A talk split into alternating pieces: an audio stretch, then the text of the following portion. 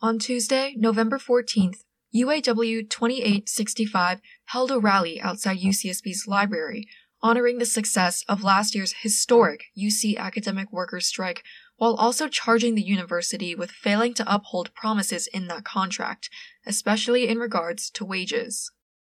The rally began at noon with a celebration of the efforts made and benefits won during the strike. And honor the labor of everyone that went into running, maintaining, enacting our strike of last year. Uh, that's some real blood, sweat, tears, sacrifice, arguments with PIs and advisors, negotiations of duties, absconding of duties, waking up at 6 a.m. and going to bed at midnight for some of us. Give yourself a hand.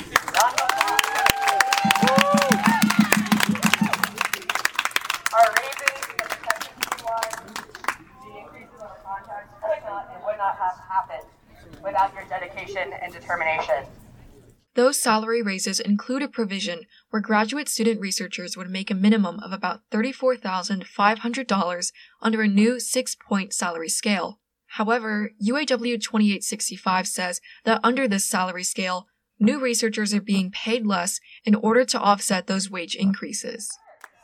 We have new graduate student researchers who are being appointed at lower pay scales than their in their first year.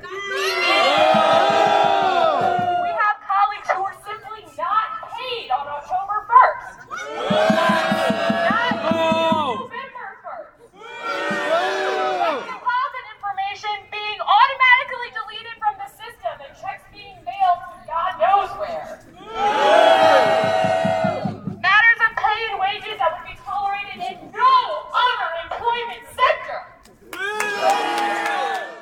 At the rally, I spoke to Lisa, a material sciences grad student and an organizer with the union. For sure. My name is Lisa Manson, and I'm a, a, teaching assistant grad student here at UCSB. Thank you so much. And what are we out here for today on this year long anniversary? Yeah, so today we're here for the strike anniversary, and we're first of all celebrating our, you know, labor labor movements and the labor power that we have as a union. And second of all, we want to like highlight the contract enforcement issues that we had with UCSB since we signed our new graduate student and academic employees contract uh, after the strike last fall. Thank you. And can you remind us what are some of the gains you made in that contract and what are some of those gains that the university has fallen short of meeting? Yeah, for sure. So, um, a big part of the gains were wage increases. And that's been something that the university has been falling back on very much. So, for example, there's been underappointment issues where the university has, you know, saying we're given this um, monthly salary, but at a certain percentage that is not 100% because grad students are employed at 50%, but that is under 50%. That's not supposed to be. So, for example, grad students in electrical engineering has been underpaid $300 a month since January, and it's still not resolved. And this has also happened in several different departments around campus. Um, another huge issue is that since uh, the new year, uh, new first years of grad students came in this fall.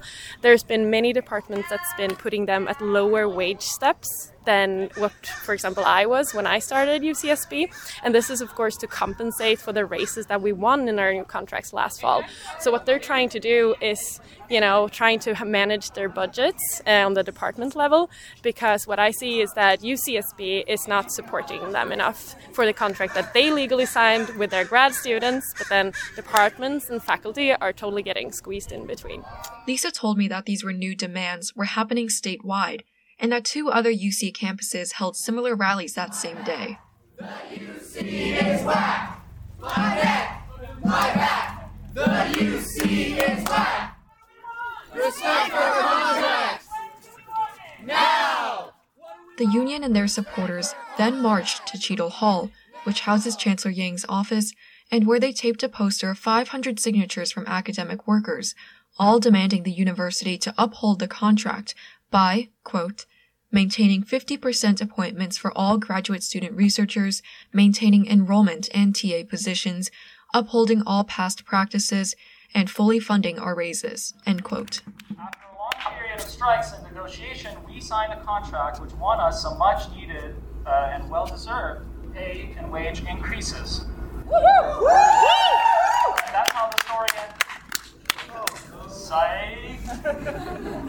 I'm sure we all wish that's how the story ended. However, since then, the UC has systemically and across the board found ways to circumvent these races. By show of hands, how many of you at this rally are in programs or departments where post candidacy advancements were stripped away? Look around, please. By show of hands, how many of you are in programs or departments where incoming students were placed at a lower wage step than current students? That's okay because there's a mechanism to circumvent to overcome that, right? No, there isn't. They've introduced a two-tier system.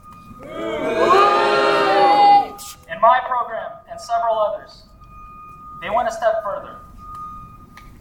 Existing first year students on fellowships were placed not one but two steps lower than our peers. We were, in fact, given a pay cut with the justification that fellows are not protected by the contract. That's wage theft! It's pretty clear. The university agreed to raises it had no intention to uphold. And it unfairly imposed the cost of these raises on our programs and departments without a centralized source of funding. Though this speaker's department raised the step payment placement of the first year fellows and new incoming students, they did so against legal advice and the UC. Meanwhile, at other UC campuses, the union says identical issues have been resolved, like at Merced, Berkeley, and Irvine. The union also believes that despite being a publicly funded college, UCSB is not being transparent enough with their budget. Here's Lisa again. The implementation of our new contracts has left departments scrambling to find economically viable solutions, as UCSB has not provided the necessary financial support of the required changes. Lisa also talked about how PIs, or primary investigators, the leaders of a lab, are being impacted by this. They are essential to our academic community, and they were not in charge of negotiating the grad student contract, but yet they are the ones to feeling the squeeze now. And it is disheartening for me to observe the fact that UCSB appears indifferent to these challenges.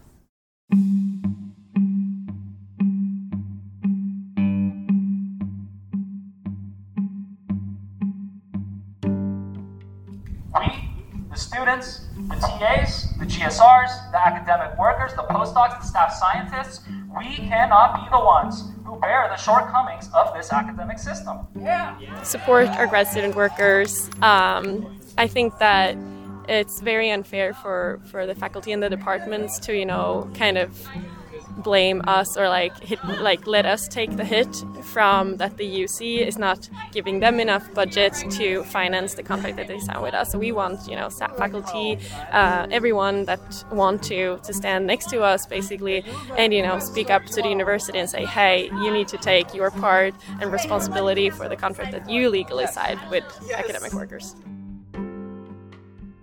You can keep up with the union's efforts on their Instagram, SBUAW2865. That's SBUAW2865. Thank you for listening. With KCSB News, I'm Joyce Chi.